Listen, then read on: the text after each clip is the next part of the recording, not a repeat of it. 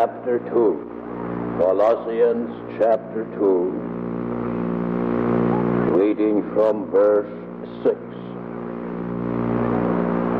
As ye have therefore received Christ Jesus the Lord, so walk ye in him, rooted and built up in him, and established in the faith, as ye have been taught, abounding therein with thanksgiving.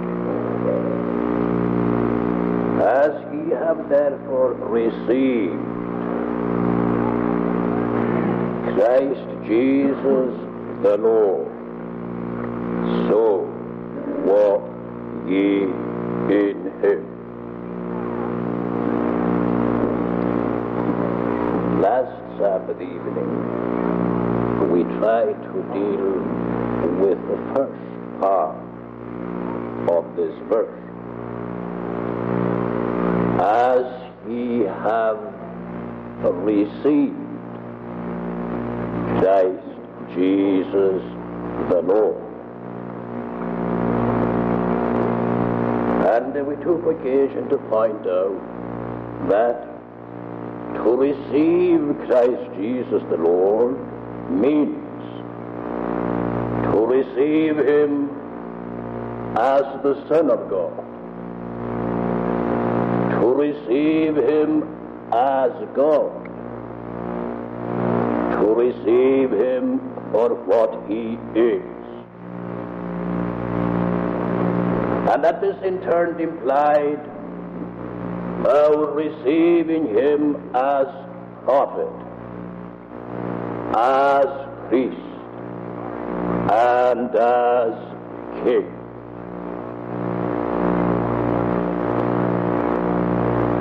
Now, there are certain questions which we might ask regarding this, which do not bear so intimately on the text as the ones we have tried to answer before.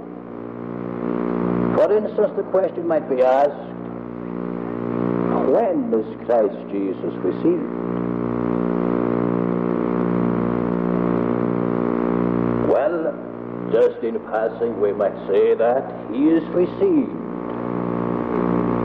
the instant the new birth takes place in the soul, then and not till then. Receiving Christ is the result of regeneration or of the new birth. And for our purpose, meantime, we use these terms synonymously. Receiving Christ is the immediate result of being born again. But the point that the apostle has here, the point that is emphasized is not the receiving of Christ.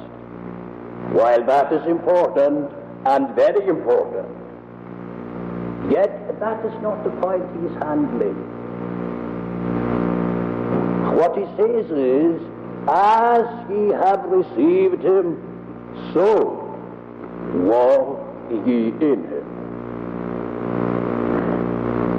He is dealing more especially with sanctification than with justification. Now, in relation to man's soul, we try to point out that as Christ executes his offices in the soul and towards the soul, he does so in a certain order. That is, he executes the office of a prophet primarily in the intellect, the office of a priest primarily in the conscience, the office of a king primarily in the will. Special emphasis laid here on the kingship of Christ. For it is the kingship of Christ that bears more intimately, or that has the most intimate bearing on sanctification or in grace. The exercise of his power belongs to the kingship of Christ. And the work of sanctification is a work of power. He worketh in us to will and to do of his good pleasure. It is a work of power, and it is noteworthy that the order in which the words Christ Jesus the Lord appear in this text is unique. They don't appear in exactly this order anywhere else. Christ Jesus the Lord. And uh, without entering into uh, what brings this out in the original, uh, we can say this in passing. That there is special emphasis according to the order of the words laid on the lordship or the kingship of Christ. Now, bearing that in mind, we um, repeat to ourselves, as ye have received him, so walk ye in it. Don't me might be misunderstood on this point. We may add a word of explanation to uh, something we have said. What do we say that? For instance, the office of Christ as priest bears immediately on our justification. And that his office as king bears immediately on our sanctification. We are not thereby to divide the work of Christ into what might be called watertight departments. We need him as priest in our sanctification. Yes. For who is the man that liveth and sinneth not? As long as there is sin, there is need of Christ as a priest.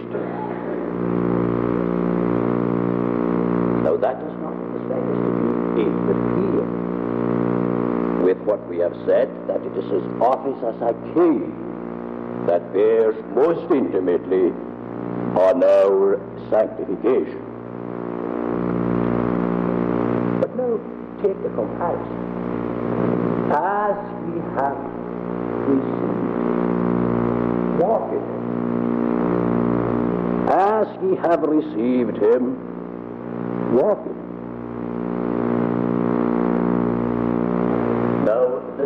of what we tried to say before, that they received him as having need of him.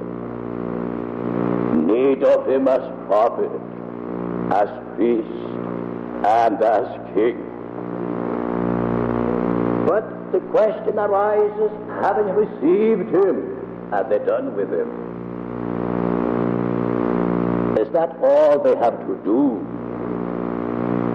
Or is that, is, is that is all that is required of them to receive him? What do you would think from the way some speak that it is?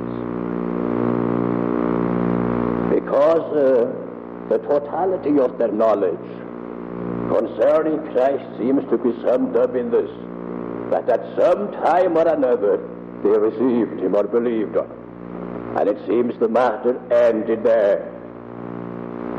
Well, that is not the scripture presentation of this. As a matter of fact, it is at variance with scripture presentation. The scripture presentation of the soul receiving Christ is not something that can be done and then left. The Christ that is received to be sort of taken in and put into a corner. Oh no. Like that. Because the need continues. And the need continues of him as prophet and as priest and as king. Now there are certain things implied in walking.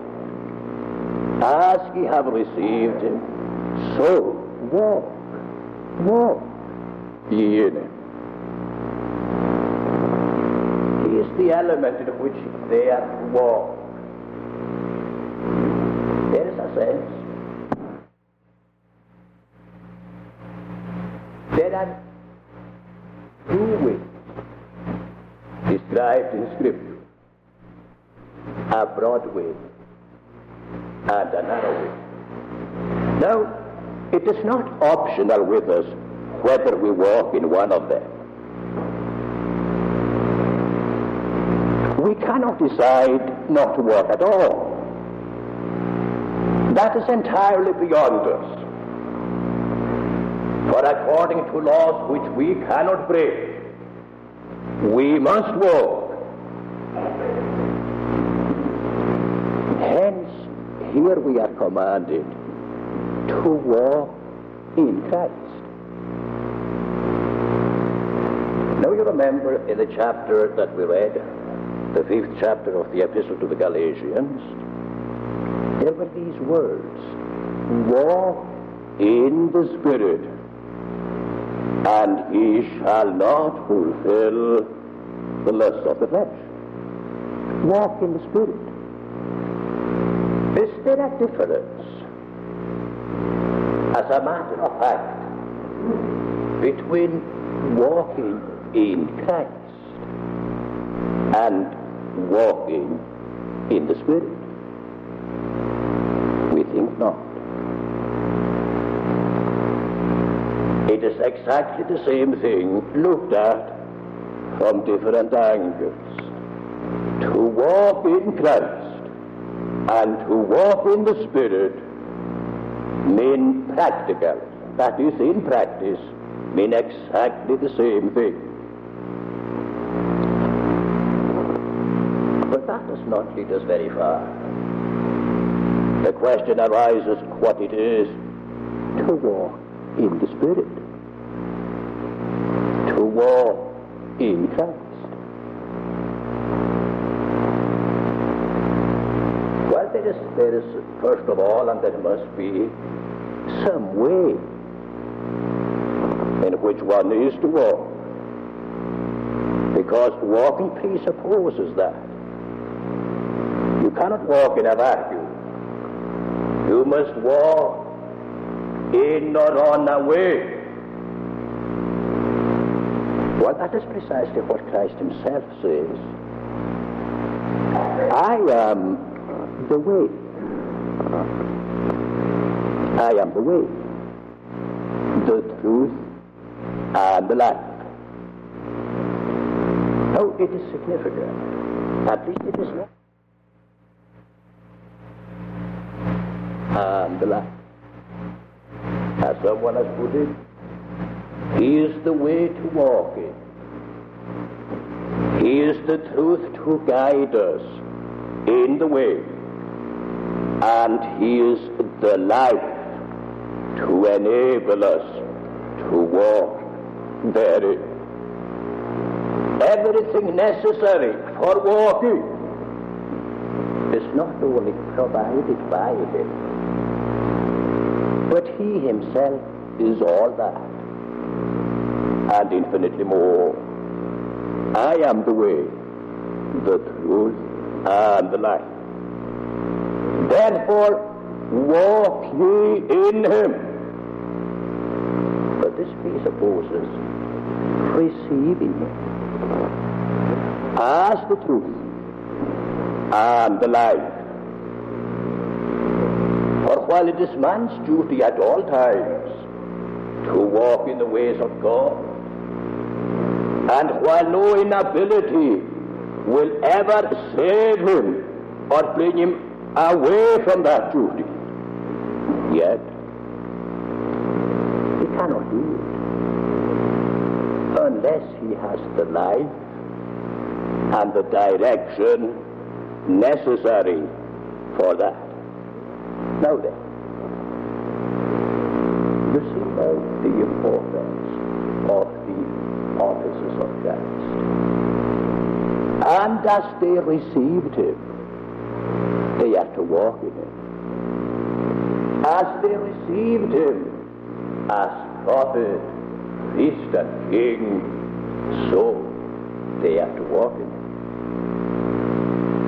First of all, they are to hear his instruction or direction. You cannot walk in Christ without hearing his own rules and regulations concerning that. You must hear the law or the rule at his mouth. And as you were dependent upon him for instructing and enlightening you in the knowledge of justification, so you are dependent on him, on the knowledge to enable you to walk in himself.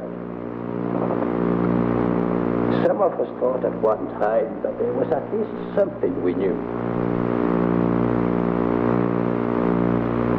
Thought we knew something at least about the law, or the way in which one ought to walk. And of course it is true to say that the natural conscience knows far more about the law than it knows about the gospel, for it knows nothing at all about the gospel. But it is one thing to say that the natural man in intellect and conscience knows more about the law than he knows about the gospel. It is an entirely different thing to say that one knows all that is to be known, or that one knows enough about the law of God, His who, call it what you will, His precepts.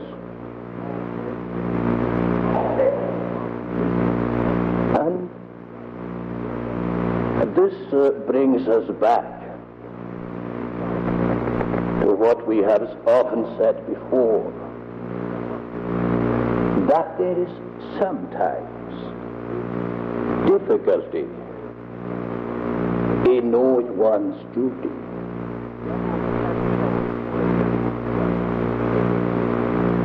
Having received Christ, no one can go on and say, No, I know what to do. No situation can arise which can baffle me. I know what to do exactly. Perhaps one might be inclined to say that. But he won't be very far. He will meet with obstacles that will more than match all his wisdom or his supposed wisdom. Is to do then?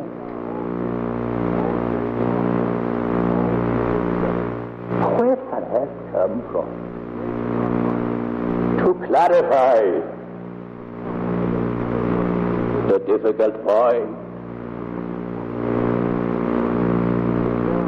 Where can help come from to solve the problem, to enlighten the darkness?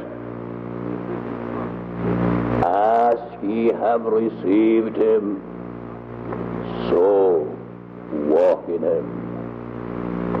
He is still the prophet of the church to instruct them in every situation by his word and spirit. No one can set aside Christ as a prophet. No one is sufficiently wise to meet and to overcome the problems that must crop up in one's daily life. But there is no problem too hard for him. There is no situation that can match his wisdom. There is no difficulty that can baffle his power to solve and to unravel. He is always master of the situation as a prophet. Oh, my friends, it is a truism to say that we know little. That's not the question. The question is, do we know anything at all? As we ought, concerning the things of God. And when I say, do we know anything? I don't mean do we know them by our own power, for we don't. But have we been taught to such an extent?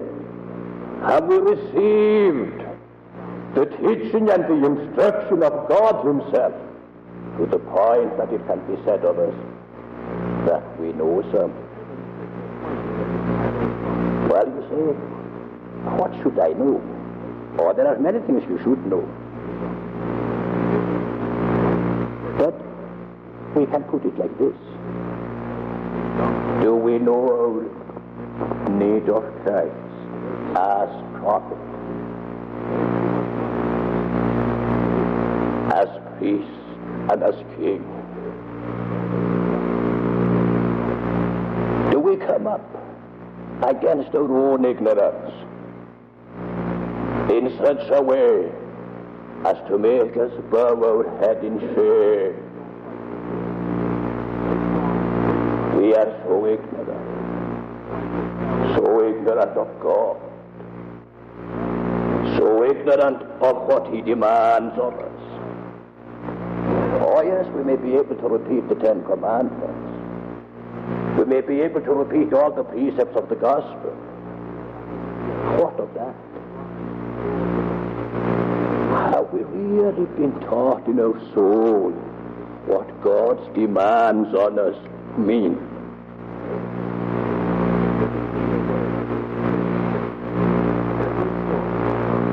Have we heard this word? Hear, O Israel! The Lord, your God is one God, and to love Him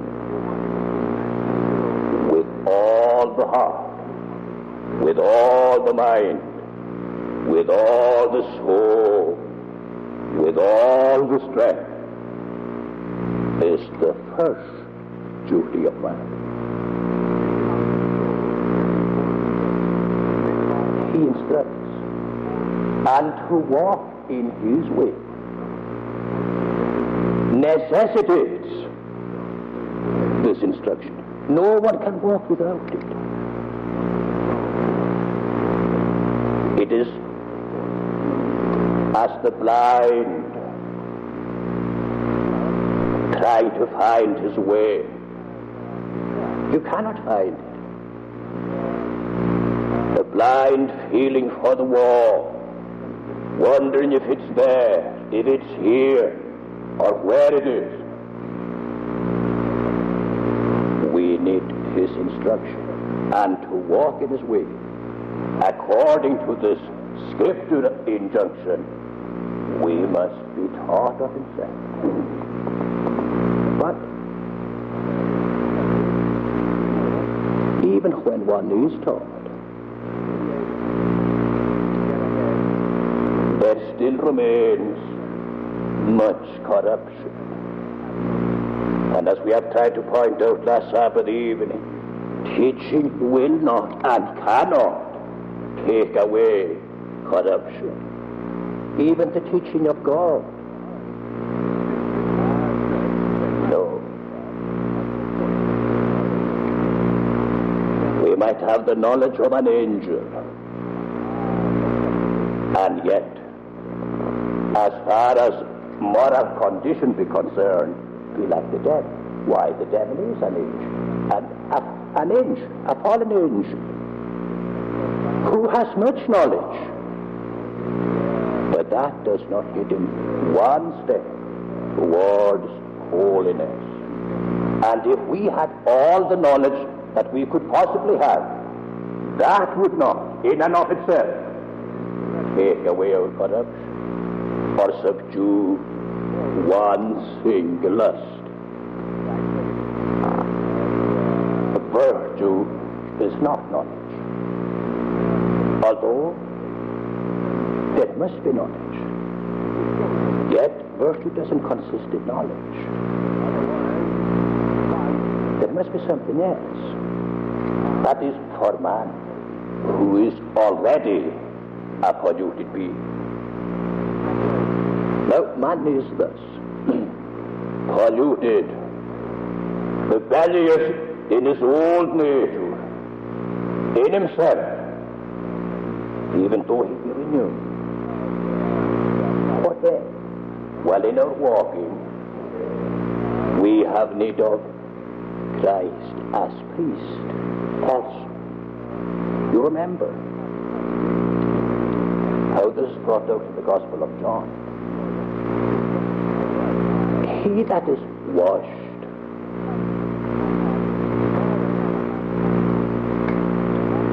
doesn't need to have anything else washed but his feet. Now, we, I think we, we had occasion to refer to the significance of that before. He that is washed, and the word used means bathed, washed as in a bath. And the allusion is to the, to the custom that prevailed in Judea and in all provinces of the Roman Empire, where there were public baths. And the people went to these baths and washed. But on their way home, their feet got soiled. And but when they reach home, they need only have their feet washed, and they are altogether clean. Now, if we apply the first of these to the washing of regeneration, and the uh, soiling of the feet, to the pollution and the guilt, rather the guilt which the believer contracts in his everyday life, having still in him an enemy that is ready to take advantage of every opportunity. He needs his, to have his feet washed, and he's altogether clean. Well, in this work of washing, washing away guilt from our conscience, as well as washing it away in the sight of God, it is as priest Christ acts. That is, my conscience cannot have peace in connection with guilt. But as I see Christ as my priest, but then, and more particularly, receive him in this way as you king, walk in it as you king, instructed by him, washed by him, and governed by him. your King, Christ Jesus, the Lord.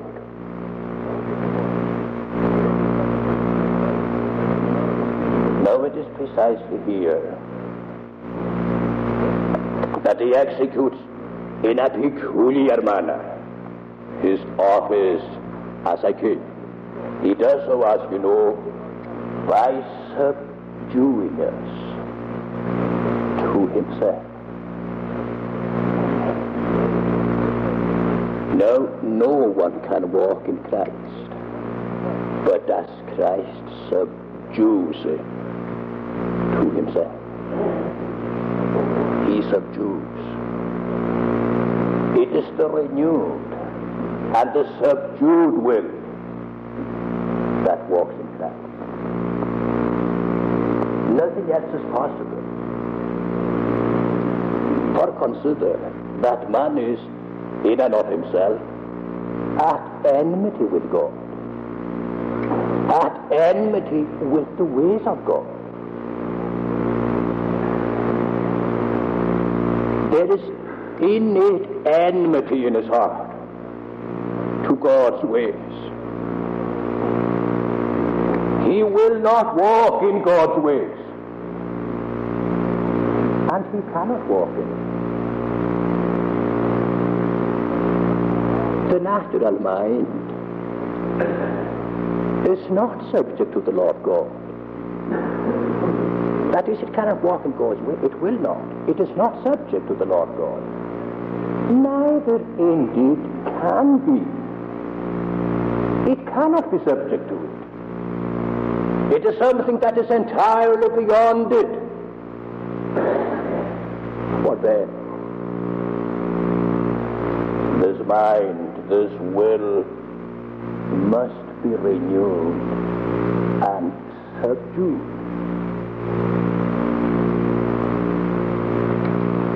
And he does this in the exercise of his power.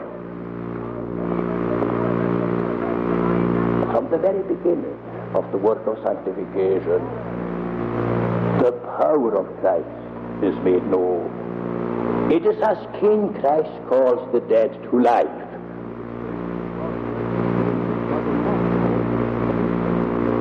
It is as King he renews them after his own image.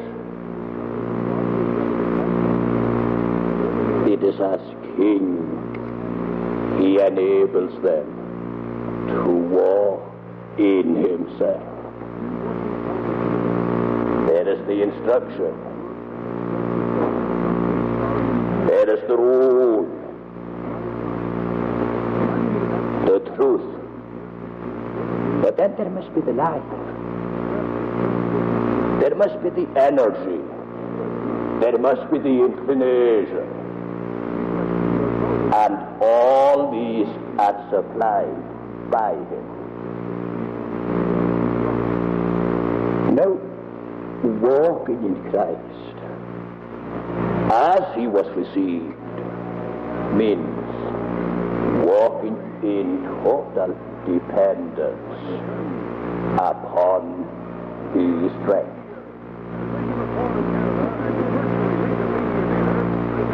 It excludes effectively and forever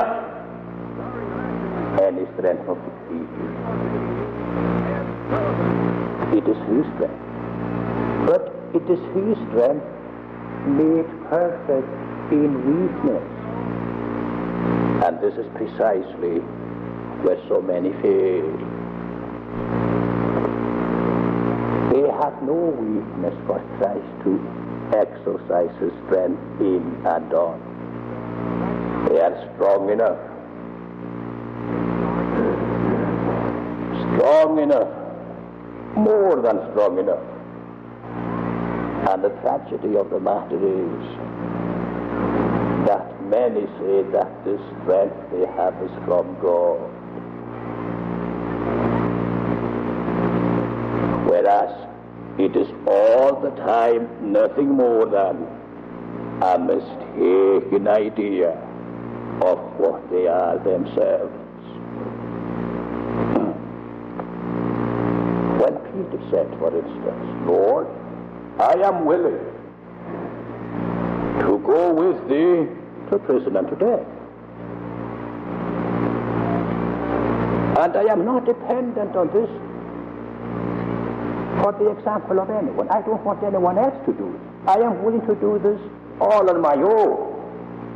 Though all should be offended in me, yet I will not. Oh no. And remember, Peter was a man who knew something about himself. Who knew at least a little concerning himself.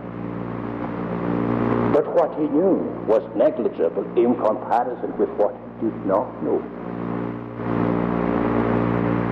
Had he known what he was, he would never have said, I will never be offended in thee. I will never deny thee. Very honest he was, yes. There was no hypocrisy about what he said, but there was much ignorance.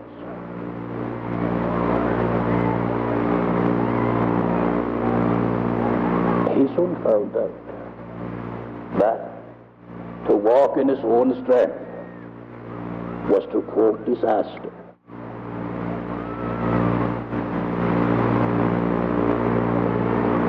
Now to walk in Christ is to walk in the consciousness of our weakness. That is not popular. No. Neither is it a comfortable or a comforting experience to have. It is, it is much more natural to man to see the strength that he can feel, the strength in which he can boast. Oh, yes. But to have strength administered to him through his weakness is something he knows absolutely nothing about. But as he learns it by experience. And as he learns it, he wonders what's happening to him. What is this? This is not what I expected. Oh no. Was it that said something like this? I asked for strength. He made me conscious of my weakness that I might lean upon himself. That's easy to say. Comparatively easy to hold as a doctrine. But to have it as a truth in the heart is something that no man has ever attained to, but those who walk in Christ as they have received him, as their King. Hence, the, the futility, the absolute futility of trying to teach ourselves the things of the Spirit of God. A word of warning. We do not mean that it is futile or useless or that it is not our duty to search the Scriptures. To learn all that we can about God and His Word and His works and so on. But to think that a person can learn the truths of practical godliness by merely reading the scriptures. To think that is to proceed on fatally wrong principles. And it would be amusing were it not so tragic. But practically everyone thinks he is a judge of these things. Everybody thinks he can he can uh, come to right conclusions in things religious. Well, uh, maybe not everybody, but many people do. They think themselves quite competent to decide any question in religion. Oh well, that where it is? If man by some innate ability, some innate discernment, were able to decide these questions, there would be no blessing implied, at least no special blessing implied in what Christ says concerning his people. When he says, they shall all be taught of God.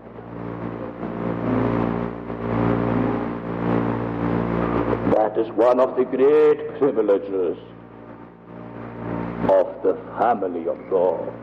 They are taught by Him. And they are taught here. They are taught concerning their own will, their need of the power of Christ as King to subdue them to Himself. They are so rebellious.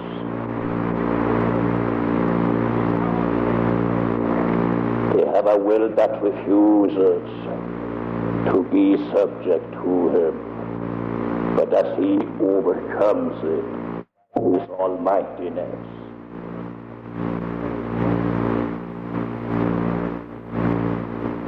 Now, in justification, the soul looks to Christ as priest. That's the question uh, that occupies the mind of the one who is conscious of guilt and whose main aim is to get rid of this guilt. It's Christ as a priest that he needs. To a degree that others do not take it at all. Yet, he endures, not because of any native strength, but because of the power of the Spirit of God.